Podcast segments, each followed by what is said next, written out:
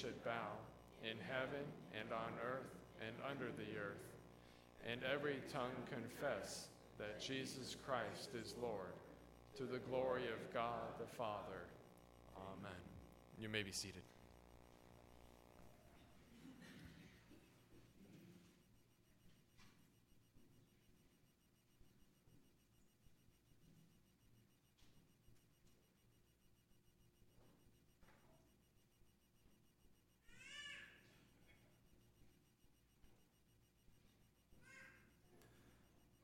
Last week we saw God bring Israel safely through the Red Sea and drown the armies of Pharaoh beneath its waves. And as Michael pointed out for us, it was the final decreation of Egypt, even if it, as it was a recreation for the people of Israel, a new birth for Israel. But the Exodus story doesn't end there. And God doesn't take Israel straight from deliverance right into the promised land, does he? First, he takes Israel through the wilderness. We can draw a parallel with our own experience, can't we? In Christ, God has already delivered us from sin and death. But after saving us, God doesn't immediately whisk us away to heaven. He doesn't instantly usher in the new heavens and the new earth, much as we might wish it were so. Instead, He takes us through the wilderness of life in a fallen world. If we can begin to understand why God takes Israel through the wilderness and what he is doing with them there, we may better understand how to walk by faith through our own wilderness. And with that goal before us, let me pray for our time in the Word. God of the Exodus, your word says you have delivered us from sin and death through your Son, Jesus Christ. Yet here we are afflicted by our own sin, by the sin of others, surrounded by death on every side. Teach us how to walk through the wilderness, not as those who rebel against you, but as those who trust, as those who obey, who depend on you for daily bread. We ask in the name of Jesus.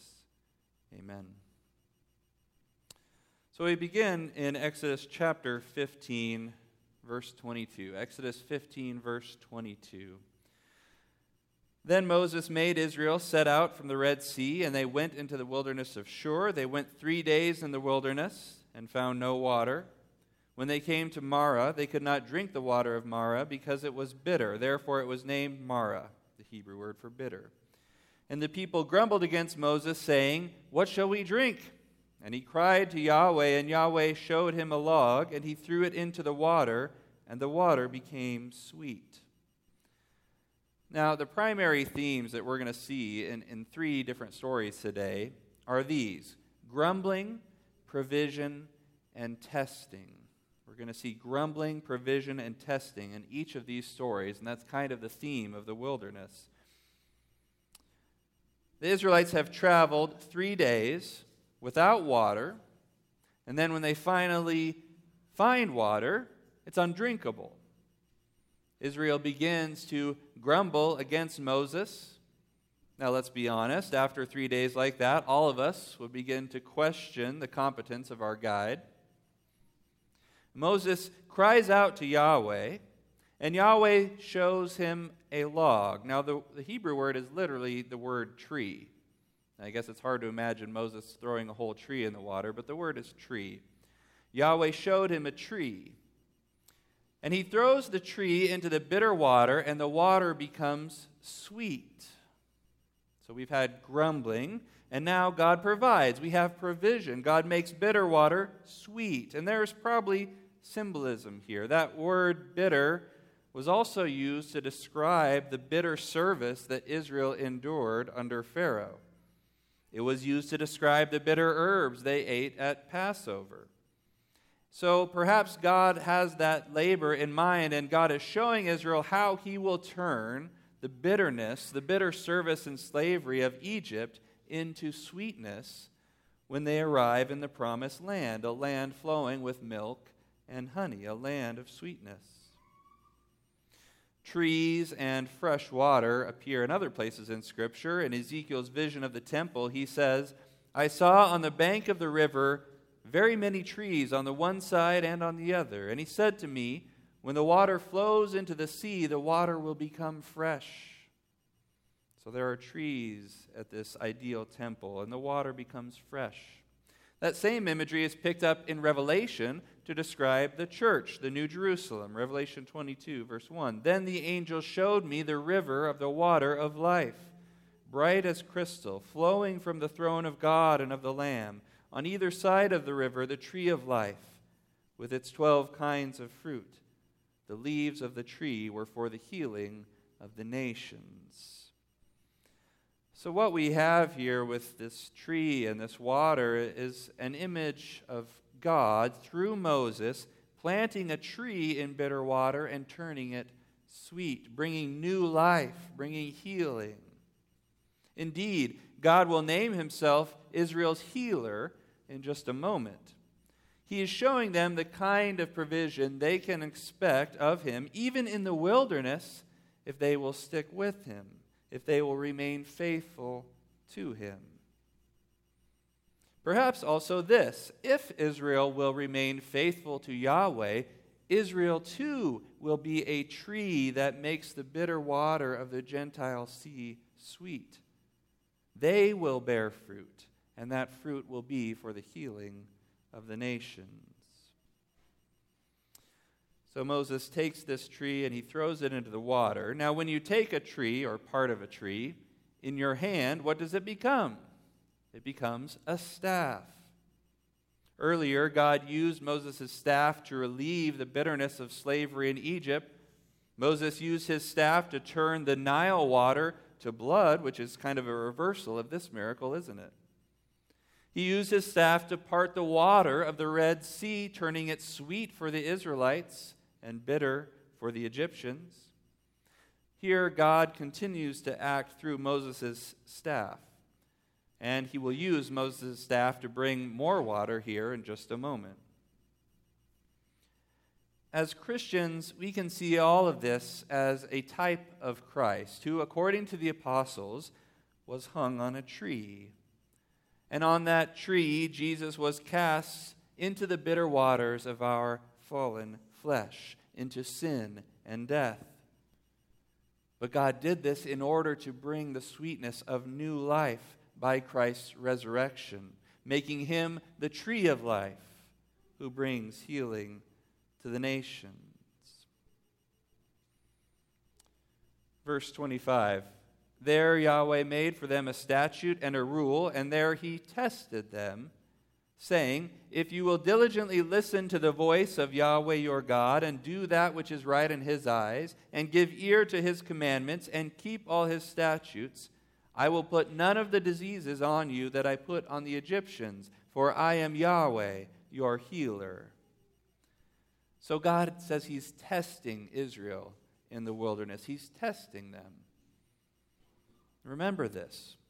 What is the test according to verse 26? Will they listen to God and obey His word? That's the test. And He says, if they do, I will put none of the diseases on you that I put on Egypt. And the diseases here refers to all the plagues. Right? God sheltered Israel from the plagues in Egypt, and he will continue to shelter them if they will trust in him and obey his words. If they reject his words, as Pharaoh rejected Yahweh's word, then Yahweh will treat them as he treated Pharaoh. He will bring afflictions and plagues upon them. He says, For I am Yahweh Rapha, Yahweh your healer. Yahweh is showing Israel his character. He is the God who heals. He is the one who makes bitterness into sweetness, who gives life to the dead. Verse 27 Then they came to Elim, where there were twelve springs of water and seventy palm trees, and they encamped there by the water. Oh, that's a nice little picture, right? Springs and palm trees. Just a coincidence, I'm sure. No, we have very specific numbers given here, right? We know the biblical authors don't waste ink. There are 12 springs and 70 palm trees. 12 is the number of the tribes of Israel. 70 is the number of nations listed in Genesis 10, the other nations of the world. So, probably what we're to see in this detail is a symbolic support of the point that I just made a moment ago. If Israel will be faithful to Yahweh, he will use them to bring life to the nations, just as the 12 springs water the 70 palm trees, just as the tree makes the bitter water sweet. And this brings us to chapter 16 then. Chapter 16, verse 1. They set out from Elim, and all the congregation of the people of Israel came to the wilderness of Sin, which is between Elim and Sinai. Now, it's not the wilderness of Sin like we're thinking of sin, but it's in that word Sinai, right? It's the name of the place. They came to the wilderness of Sin, which is between Elim and Sinai. And the whole congregation of the people of Israel grumbled against Moses and Aaron in the wilderness. And the people of Israel said to them, Would that we had died by the hand of Yahweh in the land of Egypt, when we sat by the meat pots and ate bread to the full. For you have brought us out into this wilderness to kill this whole assembly with hunger. Notice, would that we had died by the hand of Yahweh in the land of Egypt. Who died by the hand of Yahweh in the land of Egypt? Again, we have a story of grumbling and provision and testing First, more grumbling. They were threatened by thirst, now by hunger. And in their hunger, they fear. And in their fear, the Israelites default to the old world. They wish that they were back in Egypt. They wish they were Egyptians because that's who was killed by the hand of Yahweh in Egypt.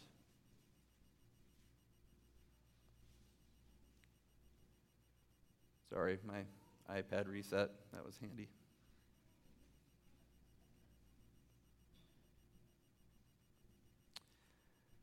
In their hunger, they begin to fear, and they default to the old world. So much for leaving the leaven of Egypt behind, right? They'd rather go back.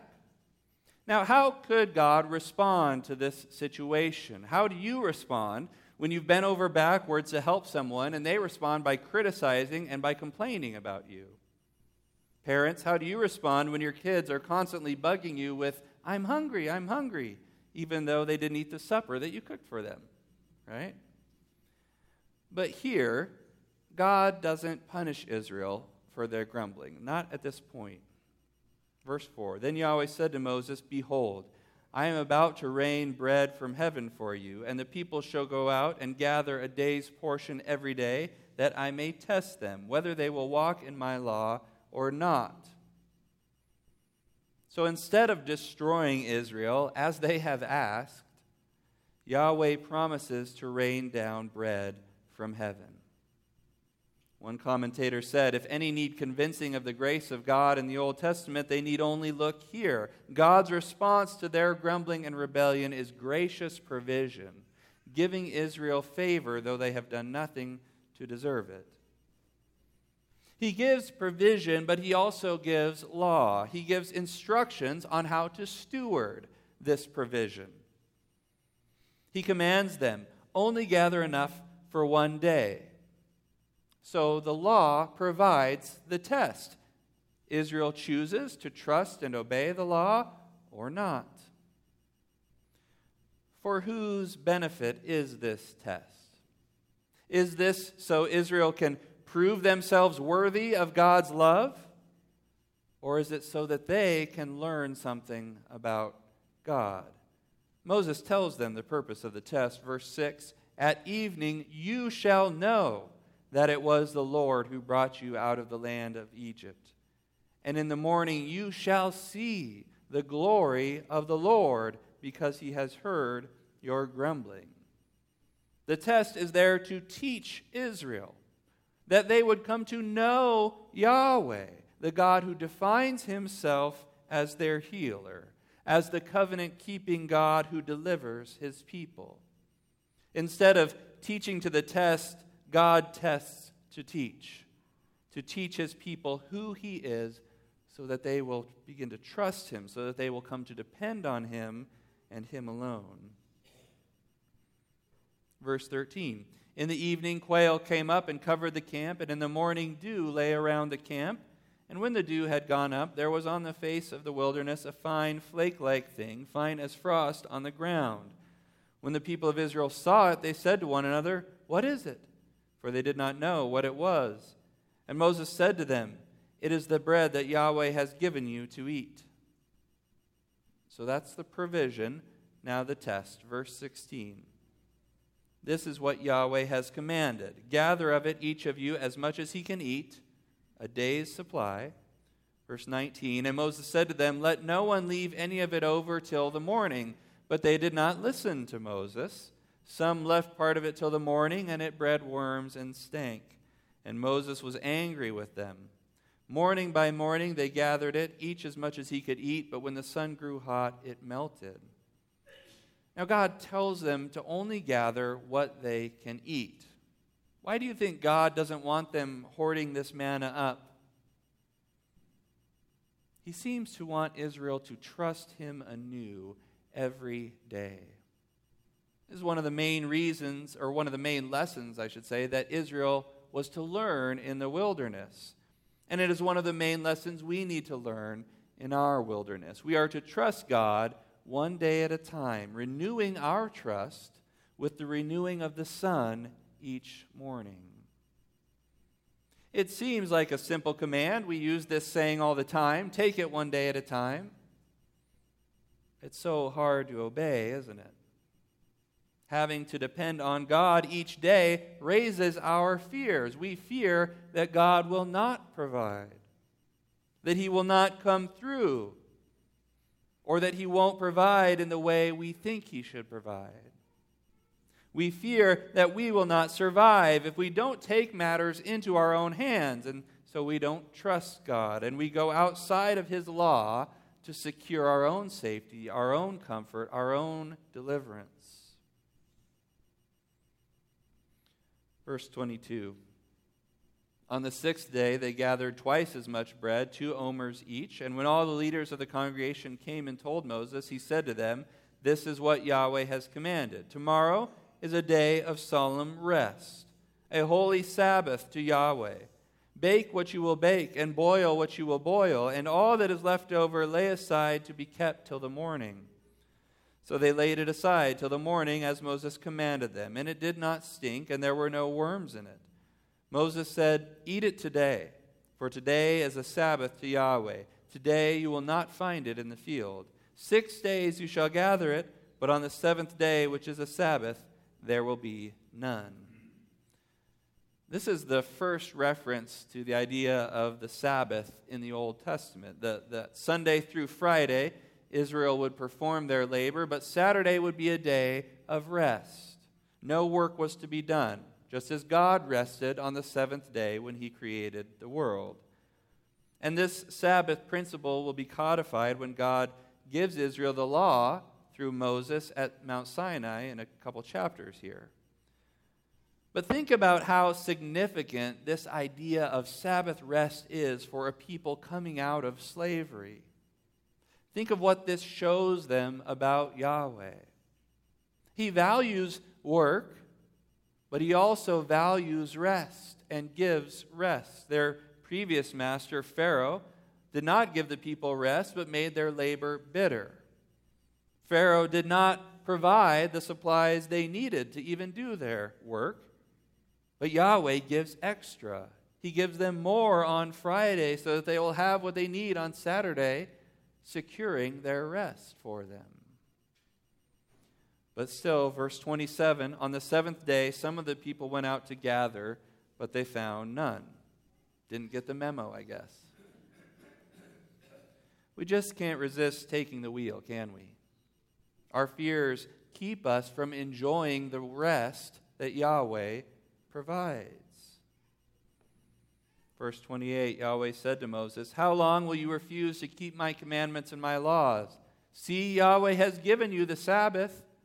Therefore, on the sixth day, he gives you bread for two days. Remain each of you in his place. Let no one go out of his place on the seventh day. So the people rested on the seventh day, echoing from Genesis 1 when Yahweh rested. Verse 31 Now the house of Israel called its name manna, It was like coriander seed, white, and the taste of it was like wafers made with honey. We're told the manna is uh, reminiscent of honey. So it's looking forward to the promised land, which Yahweh says would be a land flowing with milk and honey. It is a foretaste. You see, even in the wilderness, God gives Israel a foretaste of their future destination.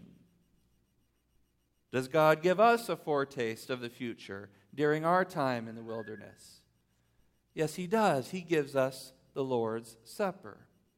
Because our destiny is to be resurrected and transformed as Christ is. So we get to feed on His flesh and blood as a foretaste of what we will experience in the future in our promised land, the new heavens and the new earth with Christ. And this foretaste of what is to come is meant to sustain us now, just as the manna sustained Israel in the wilderness. The Lord's Supper sustains us in the wilderness of life, giving us hope for what we will find on the other side if we remain faithful to Yahweh. So now we come to chapter 17. We're going to look at the first part of chapter 17, verse 1. All the congregation of the people of Israel moved on from the wilderness of sin by stages, according to the commandment of Yahweh, and camped at Rephidim. But there was no water for the people to drink. Therefore the people quarreled with Moses and said, Give us water to drink. And Moses said to them, Why do you quarrel with me? Why do you test Yahweh? But the people thirsted there for water, and the people grumbled against Moses and said, why did you bring us up out of Egypt to kill us and our children and our livestock with thirst? So Moses cried to Yahweh, What shall I do with this people? They are almost ready to stone me. And Yahweh said to Moses, Pass on before the people, taking with you some of the elders of Israel, and take in your hand the staff with which you struck the Nile, and go. Behold, I will stand before you there on the rock at Horeb, and you shall strike the rock, and water shall come out of it and the people will drink. And Moses did so in the sight of the elders of Israel. And he called the name of the place Massah and Meribah, which means testing and quarreling, because of the quarreling of the people of Israel, and because they tested Yahweh by saying, Is Yahweh among us or not? So once again, we have Israel grumbling against Moses. Israel refuses to believe God even after multiple signs. Who else in the book refuses to believe God even after multiple signs? It's Pharaoh. Again, the Israelites identifying here more with their Egyptian oppressors than with the God who has delivered them. They always want to go back to the old world, the world of slavery, which Yahweh has freed them from. Again, we see this theme of testing, but, but this time it's different, isn't it? This time it is the people of Israel who test Yahweh. Now, he has tested them to see if they will be faithful. Now they are testing him to see if he will be faithful. But the irony of this is that Yahweh has continually shown himself to be faithful throughout the Exodus story. He has never failed them. And Israel has continually shown themselves to be unfaithful. God's not the one in need of testing.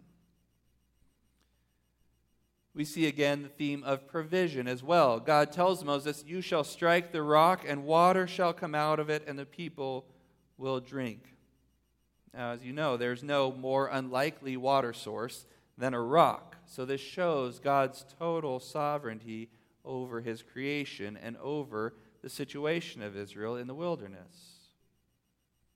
God says he will stand before them there on the rock, whatever that means or whatever that looked like. But it's as though he is identifying with the rock. God himself is rock like. He is constant. He is faithful. He is strong. But he is also the provider and the source of life. So a rock pouring out water is a wonderful image of who God is. The Apostle Paul picked up this imagery in our epistle reading for today, 1 Corinthians 10 1 through 4. I do not want you to be unaware, brothers, that our fathers were all under the cloud, and all passed through the sea, and all were baptized into Moses in the cloud and in the sea, and all ate the same spiritual food, and all drank the same spiritual drink, for they drank from the spiritual rock that followed them, and the rock was Christ. Now, how can Paul say that the rock was Christ when Christ hadn't come to earth yet? We've already seen the rock was a symbol for Yahweh, the deliverer of God's people. And Jesus is the image of the invisible, the firstborn Son of the Father.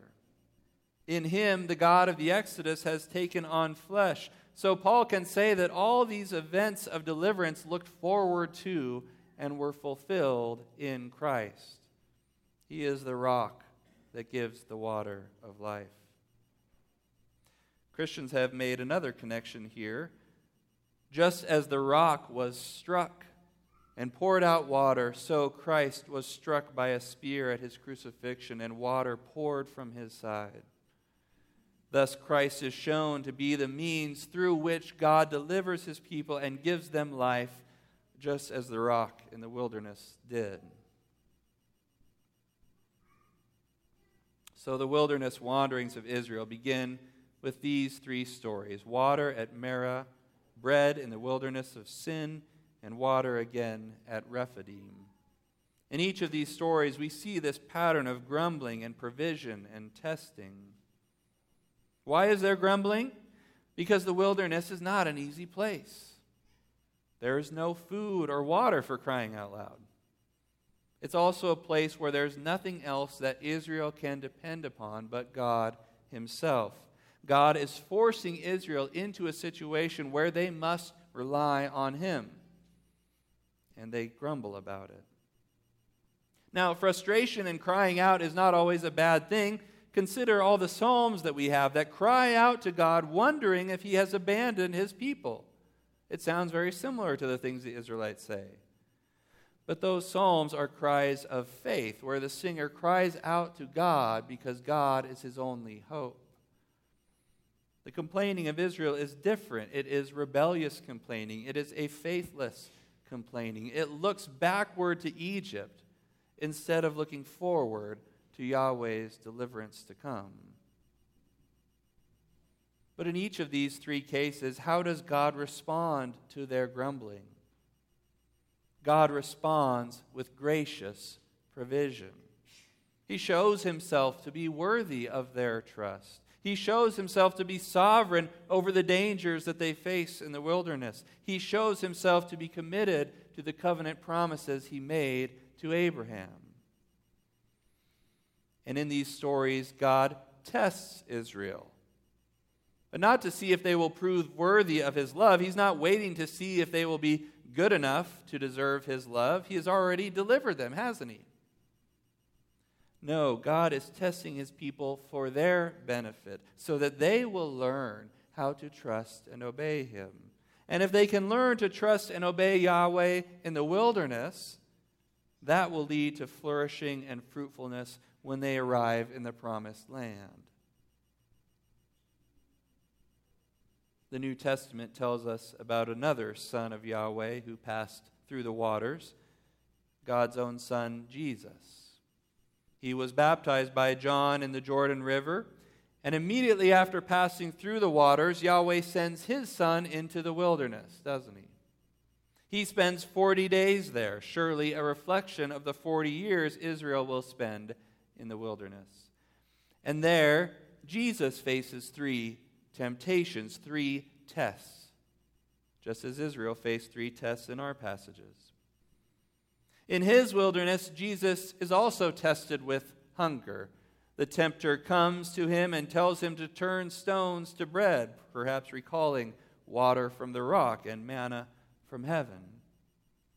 But rather than grumbling about his hunger as Israel did, or grasping after more manna as Israel did, Jesus preaches to Satan Man shall not live by bread alone, but by every word that comes from the mouth of God.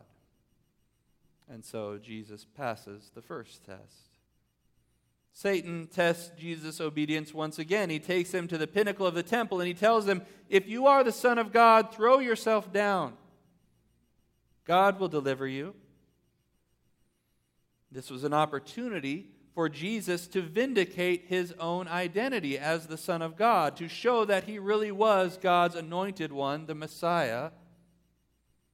But instead, Jesus quotes Scripture once again. Again, it is written, You shall not put the Lord your God to the test. Where Israel tested the Lord at Rephidim, Jesus refuses to test the Lord in his wilderness, and thus he passes the second test. Satan takes Jesus to a high mountain, shows him all the kingdoms of the world and their glory, says he will give them to Jesus if he will but bow before Satan.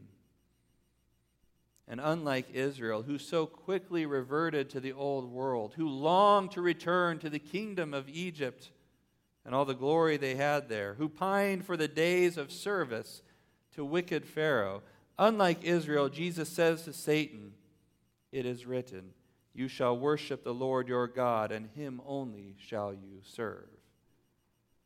And so Jesus passes the final test. The gospel authors are showing us that Jesus is the new and better Israel, the true Son of God. He too is sent into the wilderness. He too is tested. But where Israel failed, Jesus succeeds. He trusts God. He clings to God's word. He obeys God's word. And so the wilderness for him is not a place of condemnation, but a place of confirmation he is shown to be the faithful Son. He is matured. He is perfected by his wilderness testing, perfected through suffering. And being made perfect, he becomes the source of eternal salvation to all who obey him, as the author of Hebrews says. As the one who passed the test of the wilderness, Jesus has become our only hope of passing the test of our wilderness.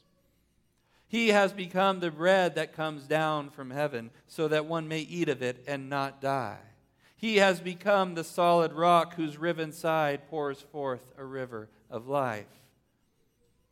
How does God provide for us in our wilderness? He gives us Jesus.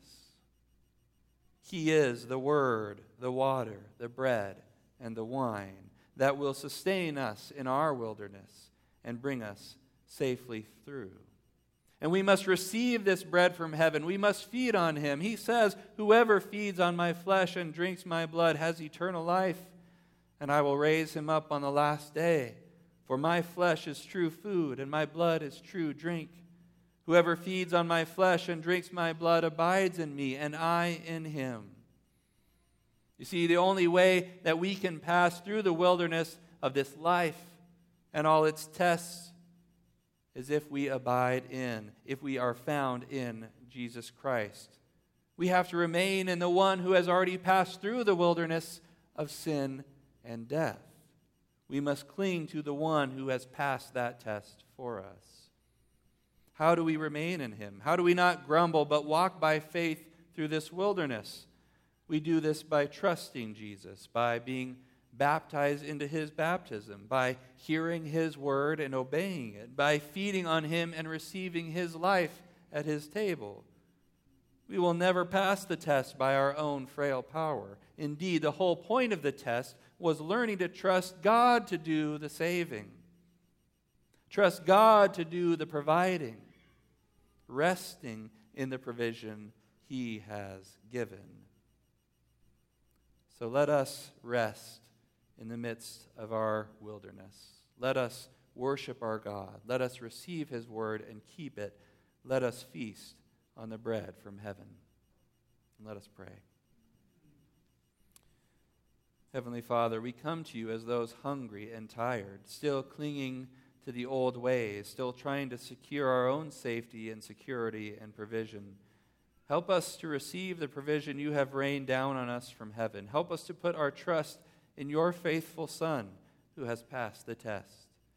And nourished and strengthened by him, let us be flourishing trees who bear healing fruit for the nations. We ask in Jesus' name, amen.